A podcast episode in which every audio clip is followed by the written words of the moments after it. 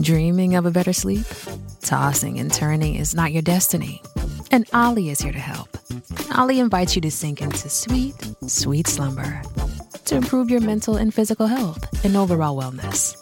More than just melatonin, Olly's ingredients help you unwind your mind for a delightfully dreamy drift off. Sleep is on the way at Olly.com. That's O L L Y.com.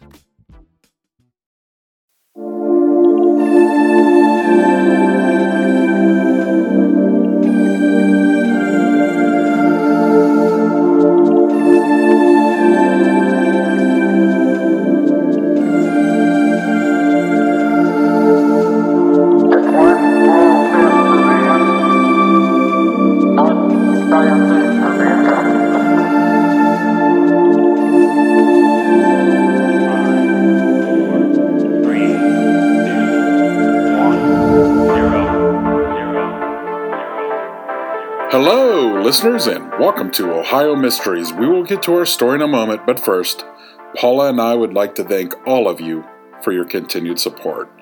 If you are new to our podcast, the best ways to support us is to tell a family member or a friend. Leave a five star review and also consider becoming a Patreon member by going to patreon.com slash Ohio Mysteries. That's P-A-T-R-E-O-N dot com slash Ohio Mysteries. Now, let's throw another log on the fire, campers. Let's dig up a new Ohio mystery.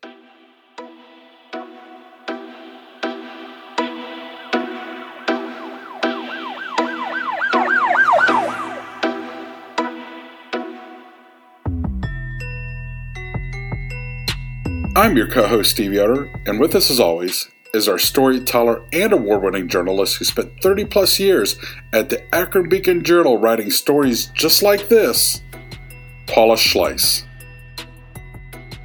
Hi, everybody.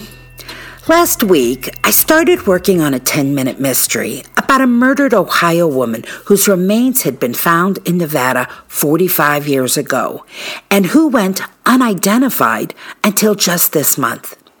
But in researching that case, I came to realize that the forensic genealogy lab that solved her mystery had done the same for at least seven Ohioans in just the past year.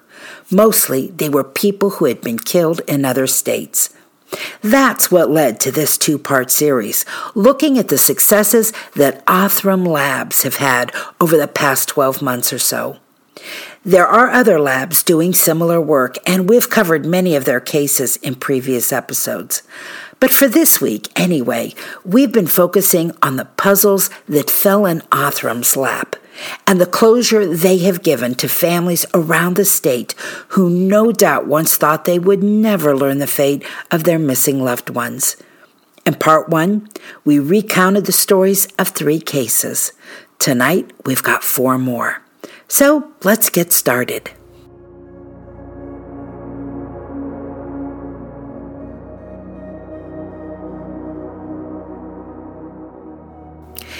In 2015, Ohio law enforcement got its first peek at what the brand new forensic genealogy could do to solve cold cases.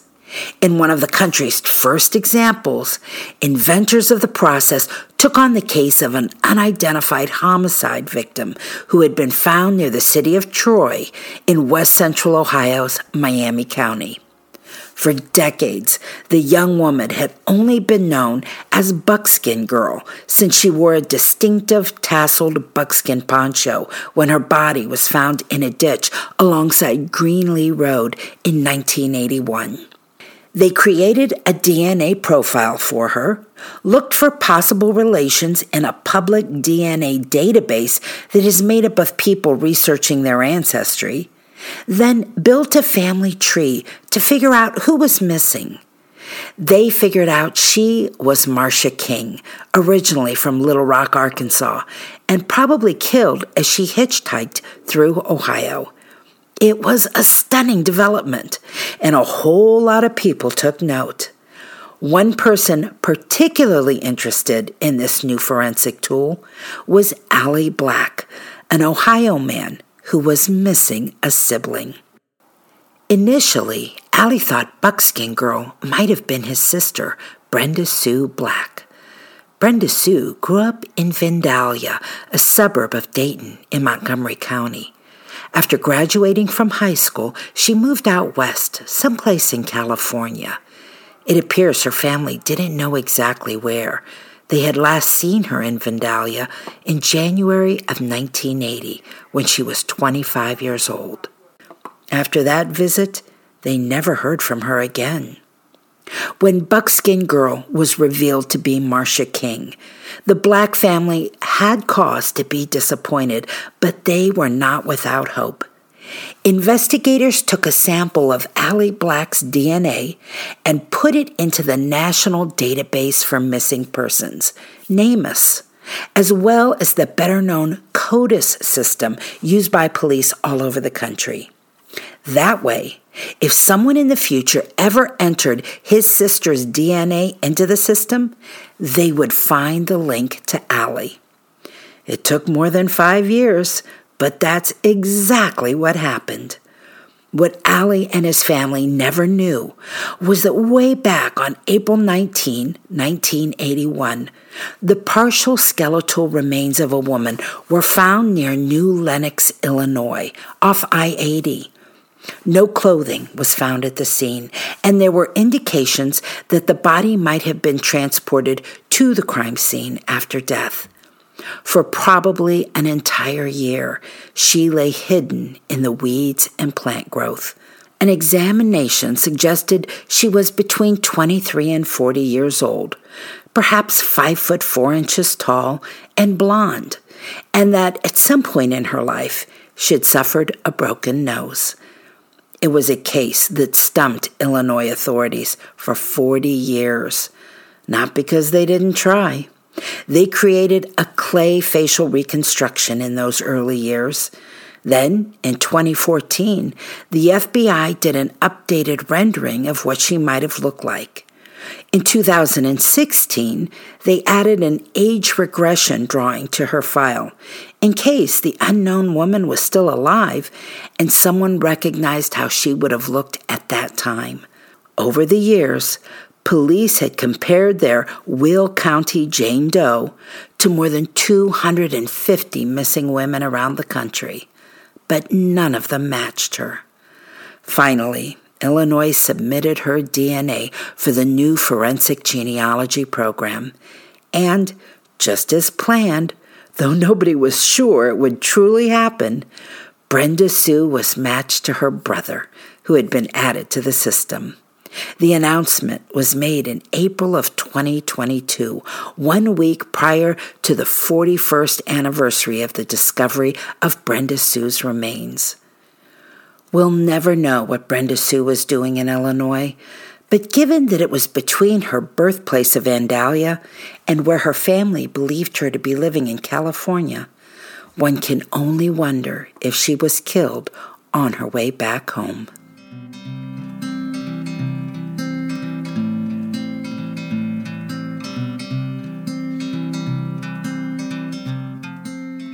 An even older case was haunting authorities in Arizona, where a dead woman had remained unidentified for 52 years.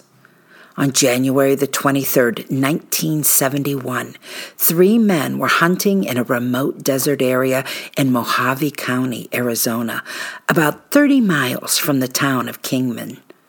They became curious about a white, loosely woven canvas sack tied at the top with a rope. Printed in green lettering on the side was Deer Pack, Ames Harris, Neville County. And inside, a woman whom the coroner would determine had been strangled to death. There were clues. Her clothes were with her a long sleeved multicolored blouse, a long sleeved black cardigan sweater, burnt orange stretch pants, bobby socks, black leather ankle boots, and a set of brown leather driving gloves. She was white, perhaps 35 to 40 years old, 5 foot 4 inches tall, and 125 to 140 pounds. Her curly hair was dark brown with streaks of gray. Authorities also guessed she was probably married at some point and maybe a mother. She had a long scar on her stomach that could have been from a cesarean surgery, and a bone indentation on her ring finger that hinted at a wedding ring that was no longer there. Her nails were meticulously manicured, and her clothes described as quality wear. Her hair had the look of a professional salon. Mohave County Sheriff investigators explored several different avenues over the years trying to identify her. Authorities were able to get fingerprints off her, which were sent to the FBI in Washington, D.C. And she had extensive dental work done. As a matter of fact, details were shared in major dental magazines around the country, hoping a dentist might recognize work that he'd done, since that work had cost probably $2,100 in 1971 currency.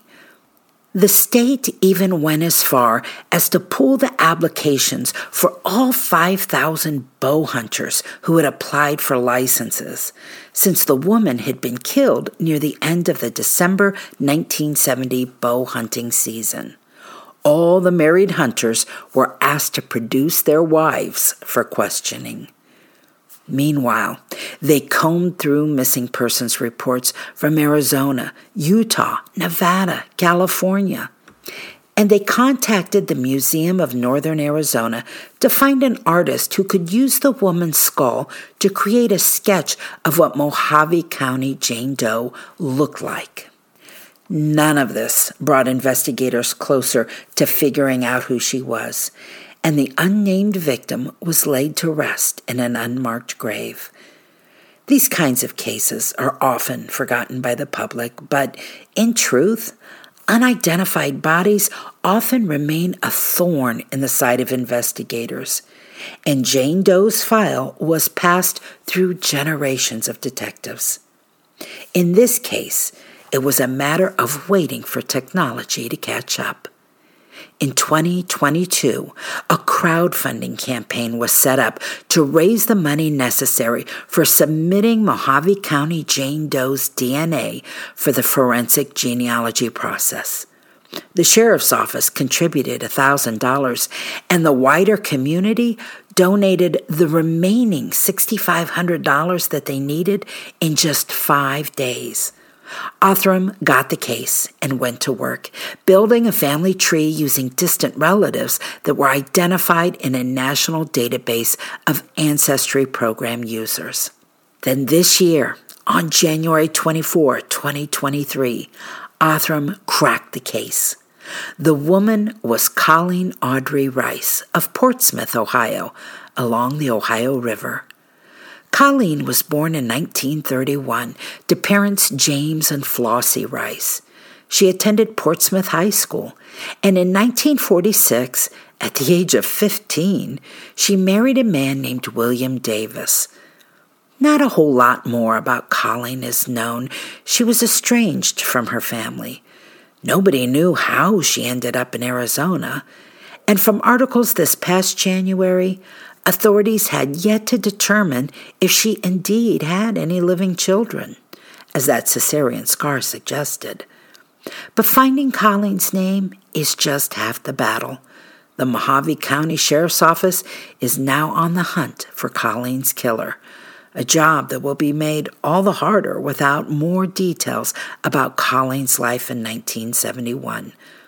I found an article in 1971 in which Sheriff Floyd Sisney said his experience as a veteran cop had him believing the woman had probably been killed by a husband and that somewhere she had kids wondering where their mom had gone to. But however it happened, he was confident they'd learn the truth. He said, Time has a habit of solving murder mysteries. Well, in this case, time amounted to 52 years, and that's only half the mystery. We'll have to wait to see if they solve the other half.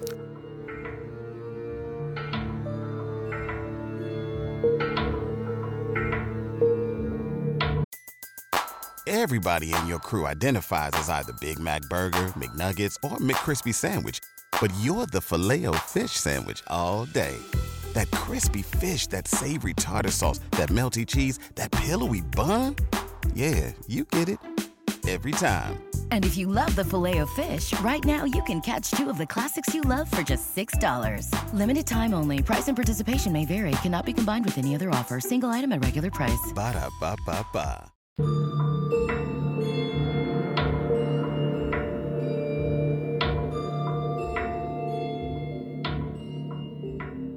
It's 4:30 p.m. Tuesday, October the 18th, 1994.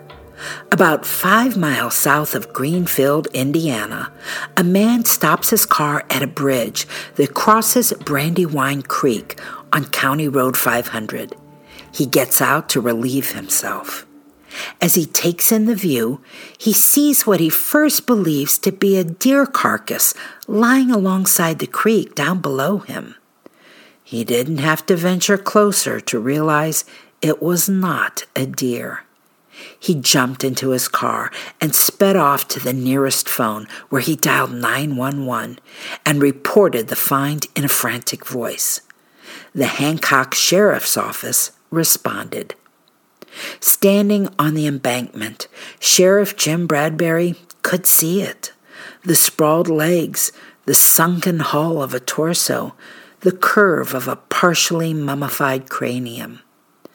But being late in the year, it was already starting to get dark. Bradbury didn't want to overlook anything. The morning light might reveal a clue that would be lost in dusk. So he ordered the body to be left right where it was, cordoned off the bridge, and posted deputies to stand watch through the night. At first light, a forensic entomologist arrived on the scene and collected maggots from the body. Then, every morning and night for the next 30 days, a deputy would record the temperature at the spot where the body was found. By monitoring the temperatures and the development of the insect larva, the entomologist calculated that the body had likely been at that location for five to six weeks. The body was so badly decomposed, deputies initially told reporters they thought it was a young male. But it was a woman, white, between 30 and 50 years old, 5 foot 4 inches, with really short cropped brown hair. A dentist asked to examine the victim added that she had bad teeth, and her dental enamel hinted that she drank a lot of Coke. The only clothing with the corpse was a dark green Disney t shirt featuring Mickey Mouse in his role as the sorcerer's apprentice in the movie Fantasia. But there was no identification with the body. The man who called in the discovery had not identified himself, and early stories carried a plea for him to come forward to speak to authorities. He quickly did, though he was never publicly named, and police ruled him out as a suspect. Authorities focused on missing people in Indiana, turning to the state and other agencies to compare details, but found no one matching the description of the woman. Neighboring states also called in to check their missing people, including several from Ohio, but again, no match.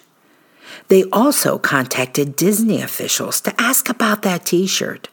They learned it had been out of production for three years. They went as far as to call a distributor in Kentucky who pulled a silk screen from their files and remade the shirt so detectives could show it and circulate pictures of it. The original shirt was not suitable for public display. But the hope was that someone who knew the victim would at least recognize the distinctive design. Still, no one came forward. The body was next transferred to the University of Indianapolis so experts there could study the remains for any other clues, including a potential cause of death, which they did not have.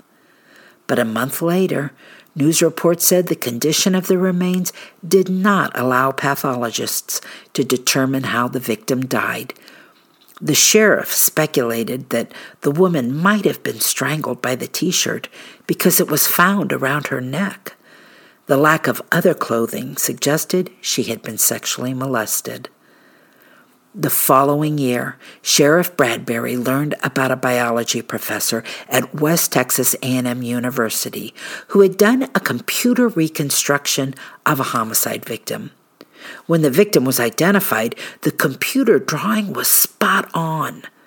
Bradbury called and asked how much would it cost for the professor to take their case. The instructor said nothing, just bring him the skull. So, in February of 1995, Bradbury set out for Texas with the skull wrapped in foam rubber and packed in a box. A couple of weeks later, the sheriff received a computer generated face and head to share with the public. Now, apparently, by the end of the year, this single case had made quite an impact on the county. In his final report of the year, the coroner noted that this Jane Doe case alone had devastated his autopsy funds. A traditional autopsy costs about $500, well, at that time. But the coroner had spent $3,000 already in trying to figure out who Jane Doe was and what had killed her, all to no avail. The case was as cold as it could get. It would take another 25 years for this one to warm up. In August of 2021, investigators handed their Hancock County Jane Doe over to Othram Labs, which developed her DNA and began the process of building her a family tree. In October of 2022, they finally had success. The victim was 34 year old Doreen M. Tiedemann of Cleveland, Ohio. Not much about Doreen is known. A photo reveals a nice looking girl whose facial features do resemble that old Texas A&M computer drawing, though that drawing probably didn't help much because the victim's hair was so short she really looked more male than female. Doreen was last seen by her family in January of 1994. In May of 1996, after a couple of years of not hearing from her, her family reported her missing to Cleveland police.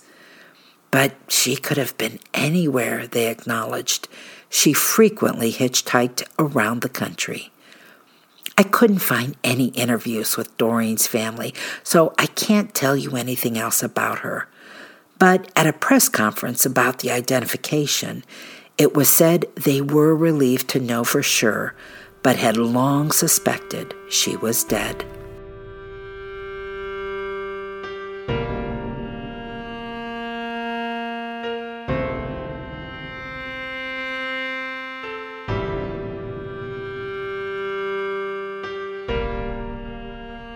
One final mystery solved.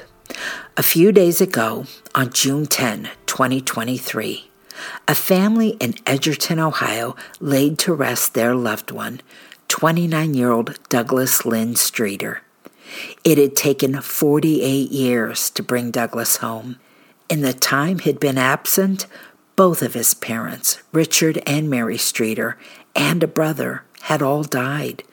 The only family that remained were two half siblings.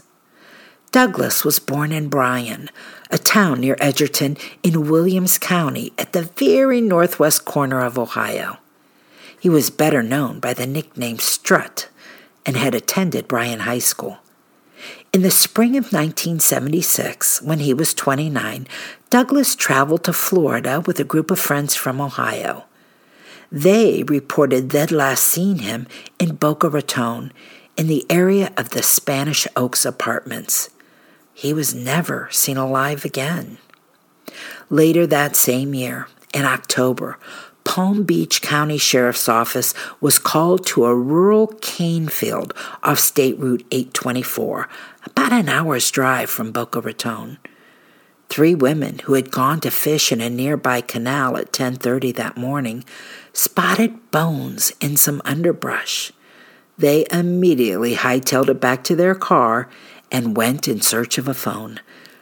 authorities found a partially clothed skeleton of a white man in his 20s, about six feet tall and up to 190 pounds. He had light brown or blonde hair, and he wore jeans, boots, and a Levi belt, but no shirt. They also found a silver wristwatch with the initials LJ. An examination of the bones revealed the victim had been shot. The sheriff told reporters, The first thing we have to do is identify the victim. Then we can backtrack to find out where he was last seen and who he was seen with. But that step never came. There was no identification on him, and the investigation never turned up a name.